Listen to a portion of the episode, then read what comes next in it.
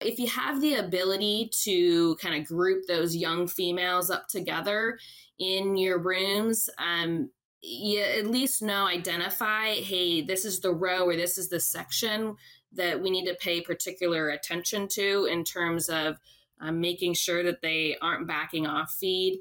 Um, also, again, kind of around all of those items on on water quality or water intake, excuse me.